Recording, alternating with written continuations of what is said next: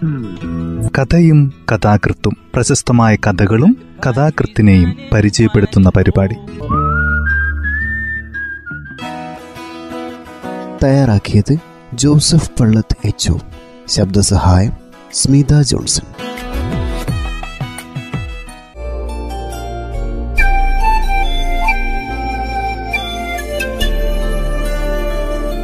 കഥയും കഥാകൃത്തും എന്ന ഈ പരിപാടിയിൽ ഇന്ന് എം മുകുന്ദന്റെ ചായ എന്ന ചെറുകഥയാണ് പരിചയപ്പെടുത്തുന്നത്.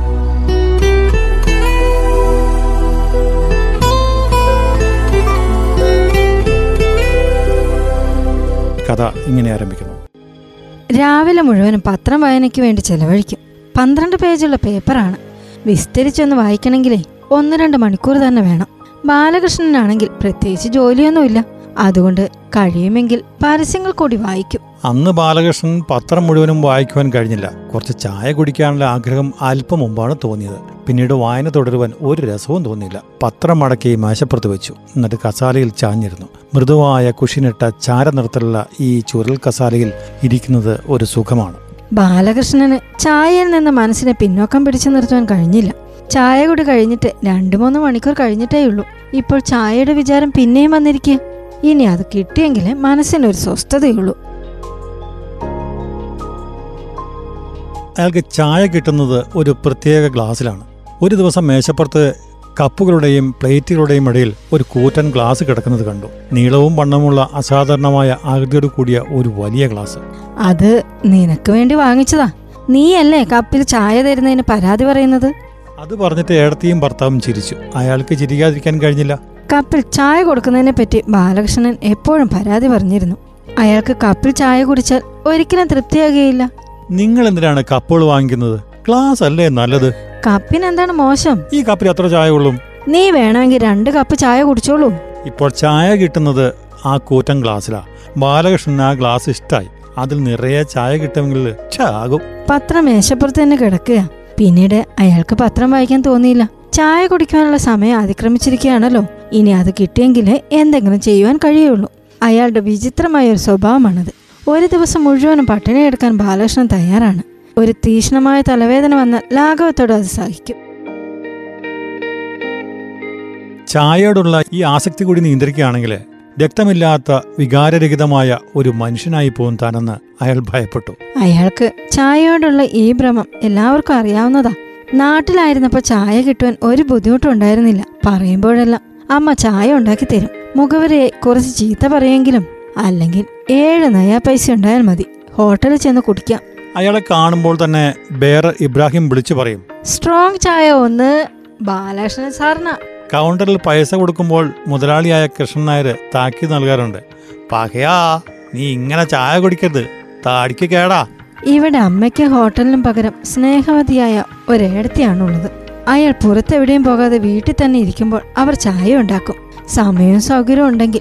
ബാലകൃഷ്ണൻ ചായ കൊണ്ടുവരുന്നു പ്രതിഷ്ഠിച്ച് കസാലയിൽ തന്നെ ഇരുന്നു. പക്ഷേ അയാൾക്ക് നിരാശയാണ് ഉണ്ടായത്. അവസാനം ക്ഷമ നഷ്ടപ്പെട്ടപ്പോൾ അടുക്കളയിൽ ചെന്ന് നോക്കി. ഏടത്തി ഒരു ഒരു ചെറിയ മൂടയിന്മേൽ ഇരുന്ന് കോളിഫ്ലവർ മുറിക്കുകയാണ്. എന്താ വേണ്ടത്? ഞാൻ പച്ചക്കറി മുറിച്ചു തരാം. ഇപ്പൊ വേണ്ട. ബാലകൃഷ്ണനും ഏടത്തിയെ ഏതെങ്കിലും വിധത്തിൽ സഹായിക്കണമെന്നുണ്ട്. പച്ചക്കറി മുറിച്ചു കൊടുക്കുവാൻ മാത്രമല്ല മുറി തൂത്തുവാരാനും വസ്ത്രങ്ങൾ തീരുമാനം എല്ലാം അയാൾ തയ്യാറാണ്. ഒരു ദിവസം അവരെ ഉപദ്രവിക്കണ്ട എന്ന് കരുതി തന്റെ ഷർട്ട് അയാൾ തന്നെ തുന്നുകയുണ്ടായി. അതറിഞ്ഞപ്പോൾ ഏടത്തി ശകാരിച്ചു. എന്റെ കൈ ഒടിഞ്ഞിട്ടില്ലല്ലോ തുന്നി തരാതിരിക്കാൻ. പാവ ഏടത്തി എന്തിനാണ് അവർ തന്റെ നേരെ ഇത്രമാത്രം ആർദ്രത കാണിക്കുന്നത് എന്ന് അയാൾക്ക് തന്നെ അറിഞ്ഞുകൂടാ. ഉപയോഗശൂന്യമായ എല്ലാവർക്കും ഒരു ഭാരമായി കഴിയുന്ന തനിക്ക് വേണ്ടി അവർ എന്തിനാണ് ചായ ഉണ്ടാക്കുന്നതും കീറിയ ഷർട്ട് തുന്നിത്തരുന്നതുമല്ല നിങ്ങളുടെ ജോലി കഴിയാറായില്ലേ? ഇപ്പൊ കഴിയും. ഇതുകൊണ്ട് ഒരു ഉപ്പേരി ഉണ്ടാക്കണം. പിന്നെ എല്ലാം കഴിഞ്ഞു. അതവർ വെറുതെ പറയുന്നതാ എന്ന് അയാൾക്കറിയാം. അവരുടെ ജോലി അനവസാനമാണ്. മൂന്ന് കുട്ടികളും ഭർത്താവും അനുജനുമുള്ള ഈ വീട്ടിൽ അവർക്ക് എപ്പോഴും ബദ്ധപ്പാടുകളാണ്. നമുക്കൊരു വേലക്കാരനെ വെച്ചുകൂടെ? വേലക്കാരനോ? അവന് കൊടുക്കുന്ന പൈസ ഉണ്ടെങ്കിലേ എനിക്കൊരു സാരി വാങ്ങിക്കായിരുന്നു.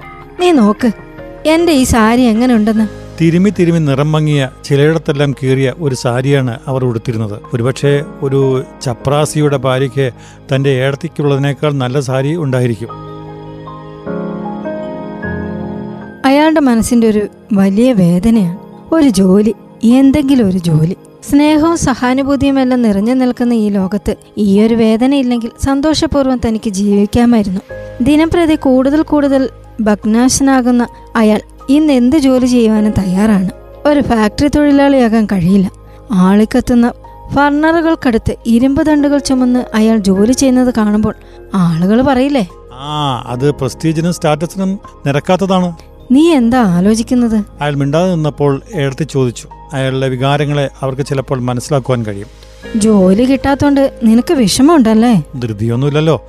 സാവധാനത്തിൽ കിട്ടിയാൽ മതി. എടുത്ത് ചെറുതായി മുറിച്ചിട്ട കോളിഫ്ലവറിൽ കുരുമുളകും ഉള്ളിയും എല്ലാം ചേർത്ത് അങ്കട്ടിയുടെ മുകളിൽ വെക്കുന്നത് അയാൾ നോക്കി നിന്നു. നിന്റെ പേപ്പർ വായന ഇന്ന് നേരത്തെ കഴിഞ്ഞല്ലോ. പേപ്പറിൽ എന്താണ് വിശേഷം? ഏയ് വിശേഷം വിശേഷമൊന്നുമില്ല.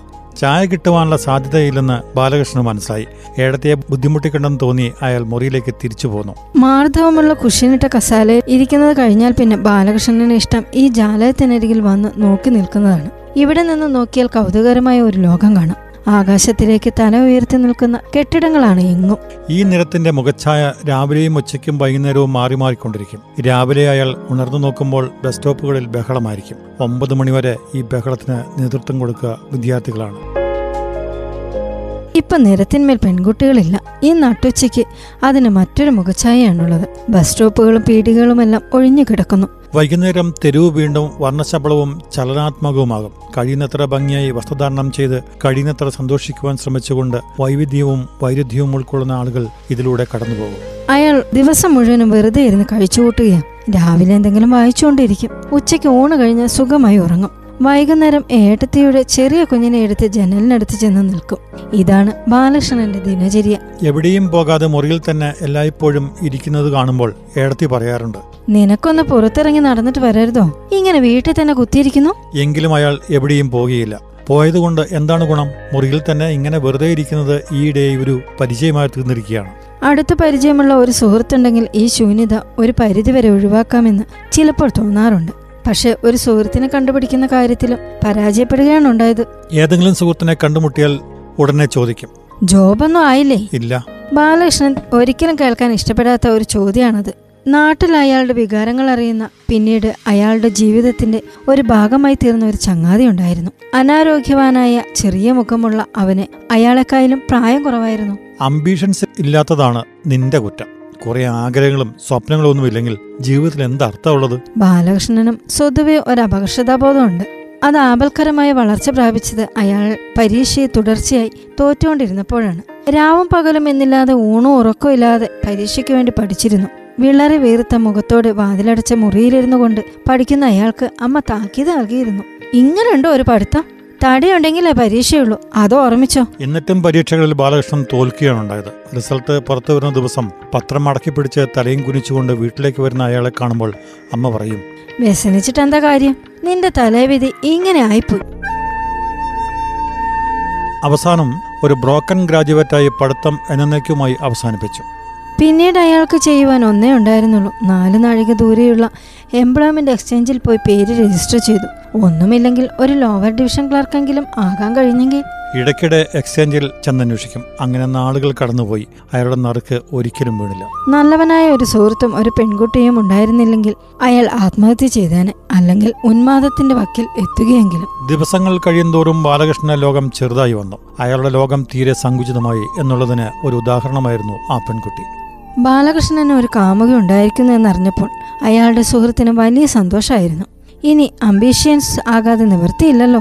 എന്നാൽ ആ പെൺകുട്ടിയെ കണ്ടപ്പോൾ അവൻ അമ്പരന്നു പോയിരുന്നു. കറുത്ത നിറം നീണ്ട മൂക്ക് ഒരു ഭംഗിയുമില്ലാത്ത വിഷാദാത്മകമായ കണ്ണുകൾ. നേരിയ ചുണ്ടുകൾ. ഇതാണ് ആ പെൺകുട്ടി. ഇറക്കം കുറഞ്ഞ ഒരു നീലപ്പാവാടയും ഒരു മുഷിഞ്ഞു വെളുത്ത ബ്ലൗസും ഇട്ടുകൊണ്ടാണ് എന്നും സ്കൂളിൽ പോകുക. ഈ പെൺകുട്ടിയെ കാണാൻ വേണ്ടിയായിരുന്നു രാവിലെയും വൈകുന്നേരവും ഒരു നാഴിക ദൂരെയുള്ള സ്കൂളിനടുത്ത് ബാലകൃഷ്ണൻ കാത്തു കിടന്നത്. ഈ ലോകത്തിൽ കാണാൻ കൊള്ളാവുന്ന എത്രയെത്ര പെൺകുട്ടികളുണ്ട്. എന്നിട്ട് അയാളുടെ മനസ്സിനെ ആകർഷിക്കാൻ കഴിഞ്ഞത് ഒരു ഭംഗിയുമില്ലാത്ത ചിലപ്പോൾ വിരൂപയൊന്നുകൂടി വിളിക്കാൻ തോന്നിയേക്കാവുന്ന ഈ പെൺകുട്ടി.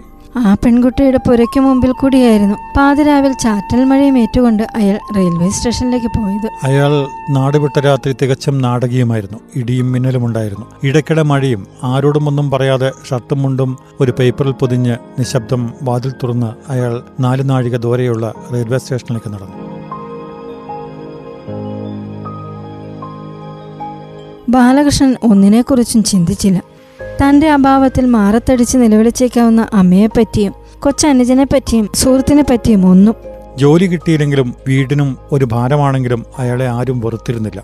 ആവശ്യപ്പെടുമ്പോഴെല്ലാം ഒരു ചായ ഉണ്ടാക്കി തന്നിരുന്നു.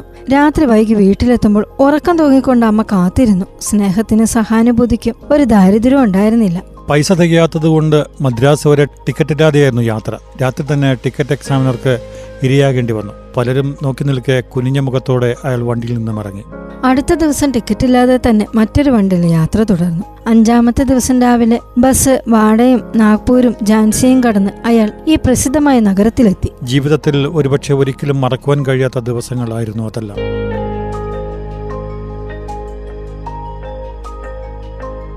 ചുവന്ന തലപ്പാവും ചുവന്ന ഷർട്ടും ധരിച്ച പോർട്ടർമാരുടെ പ്രളയത്തിലൂടെ ചെറിയ കടലാസ് പൊതിയുമായി ബാലകൃഷ്ണൻ സ്റ്റേഷന് പുറത്തേക്ക് വന്നു. ഒരു ടാക്സിക്കോ പട്ട്ഫട്ടിനോ കാശില്ലാതെ അയാൾ നഗരത്തിന്റെ തെക്കേ മൂലയിലുള്ള വീട്ടിൽ എത്തിച്ചേരുവാൻ വളരെ വിഷമിക്കേണ്ടി വന്നു.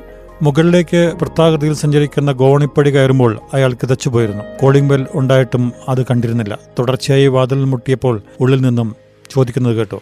കോനഹേ വാതിൽ തുറന്നപ്പോൾ കണ്ടത് പ്രാകൃതനായ ഒരു ചെറുപ്പക്കാരനെയാണ്. മുഷിഞ്ഞ ഷർട്ടും മുണ്ടും ധരിച്ച് കനം തൂങ്ങുന്ന കണ്ണുകളുള്ള അയാളെ ഏട്ടത്തേക്ക് തിരിച്ചറിയാൻ കഴിഞ്ഞില്ല. അയാൾക്ക് അത്രയധികം മാറ്റം വന്നിരുന്നു. ഇത് ബാലകൃഷ്ണനാണ്. ഏടത്തിക്ക് അത് വിശ്വസിക്കാൻ കഴിഞ്ഞില്ല. വിവിധ വികാരങ്ങളോടെ അവർ അയാളെ തുറച്ചു നോക്കി നിന്നു. അവരുടെ മുഖത്ത് എന്ത് വേവലാതിയായിരുന്നു അപ്പോൾ? അയാൾക്ക് സംസാരിക്കുവാൻ കഴിഞ്ഞിരുന്നില്ല. നേരെ പോയി കിടക്കുകയാണുണ്ടായത്. ഒരാഴ്ച കിടപ്പ് കിടന്നു. ഓറഞ്ചും ജ്യൂസും ബാർലി വെള്ളവും കൊടുത്ത് കട്ടിലിനരികിൽ നിന്ന് വിട്ടുമാറാതെ ഏടത്തി അയാളെ ശുശ്രൂഷിച്ചു.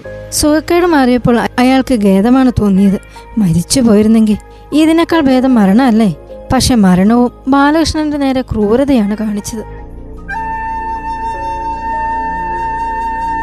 അയാൾ വിചാരിച്ചത് ഏട്ടത്തി തന്നെ വെറുക്കുമെന്നാണ്. എന്നാൽ അയാൾക്ക് തെറ്റിപ്പോയി. ലോകത്തിലെ എല്ലാ മനുഷ്യരെയും പോലെ അവരും അയാളുടെ നേരെ ആവശ്യത്തിലധികം സ്നേഹവും അനുകമ്പയും പ്രദർശിപ്പിച്ചു. ഒരു വർഷം മുമ്പ് സംഭവിച്ചതാണ് ഇതെല്ലാം. കാലം പിന്നെയും കടന്നുപോയി. പക്ഷേ ബാലകൃഷ്ണൻ ഇപ്പോഴും പഴയ മനുഷ്യൻ തന്നെ. നിർഭാഗ്യവാനും ശബ്ദനുമായ ഒരു മനുഷ്യൻ.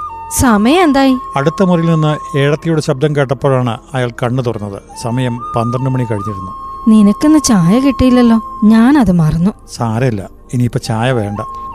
അതെന്ത് പറ്റി? അവർക്ക് അത്ഭുതം തോന്നി. ഒരിക്കലും ചായ വേണ്ട എന്ന് അയാൾ പറഞ്ഞു കേട്ടിട്ടില്ല. ചായ എന്ന് കേൾക്കുമ്പോൾ അവിടേക്ക് ഓടി വരികയല്ലാതെ. ഏടത്തി വീണ്ടും അടുക്കളയിലേക്ക് ചെന്നു. അവർ ചായ ഉണ്ടാക്കാൻ പോവുകയാണെന്ന് അയാൾക്ക് മനസ്സിലായി. ജോലി ചെയ്ത് അവർ ക്ഷീണിച്ചിരുന്നു. കുളിക്കുകയോ വസ്ത്രം മാറുകയോ ഒന്നും ചെയ്തിട്ടില്ല. ചായ ഞാൻ ഉണ്ടാക്കാം. നിങ്ങൾ കുളിച്ചുകൊള്ളൂ വേണ്ട മോനെ. ഏടത്തി അയാൾ പറഞ്ഞത് കേൾക്കാതെ സ്റ്റൗ കത്തിച്ചു. ആ വെള്ളം പാത്രത്തിൽ പാത്രത്തിലൊഴിക്കുന്നതും സ്റ്റൗമേൽ വെക്കുന്നതും എല്ലാം അയാൾ നോക്കി നിന്നു. ബാലകൃഷ്ണൻ അടുക്കളയിൽ തന്നെ നിൽക്കുന്നത് കണ്ടപ്പോൾ അവർ പറഞ്ഞു നീ മുറിയിൽ പോയിക്കൊള്ളൂ ഞാൻ ഉണ്ടാക്കിക്കൊണ്ടുവരാം പത്ത് മിനിറ്റിനുള്ളിൽ ആ വലിയ ഗ്ലാസ് നിറയെ ചൂടുള്ള ചായ അയാൾക്ക് കിട്ടി. മാർദ്ദവമുള്ള കുഷ്യനിട്ട കസേരയിൽ ചാരിയിരുന്ന് ആ ചായ കുറേശ്ശെയായി മുത്തിക്കുടിക്കുമ്പോൾ എന്തുകൊണ്ടോ ബാലകൃഷ്ണന്റെ കണ്ണു നിറഞ്ഞു. ആരെങ്കിലും കാണുന്നതിന് മുമ്പായി അയാൾ ഷർട്ടിന്റെ അറ്റം കൊണ്ട് കണ്ണുകൾ തുടച്ചു.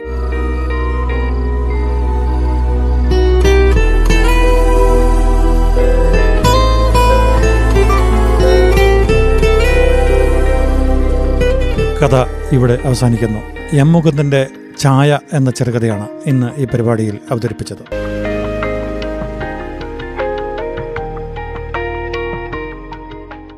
തയ്യാറാക്കിയത് ജോസഫ് പള്ളത്ത് എച്ച് ശബ്ദസഹായം സ്മിത ജോൺസൺ.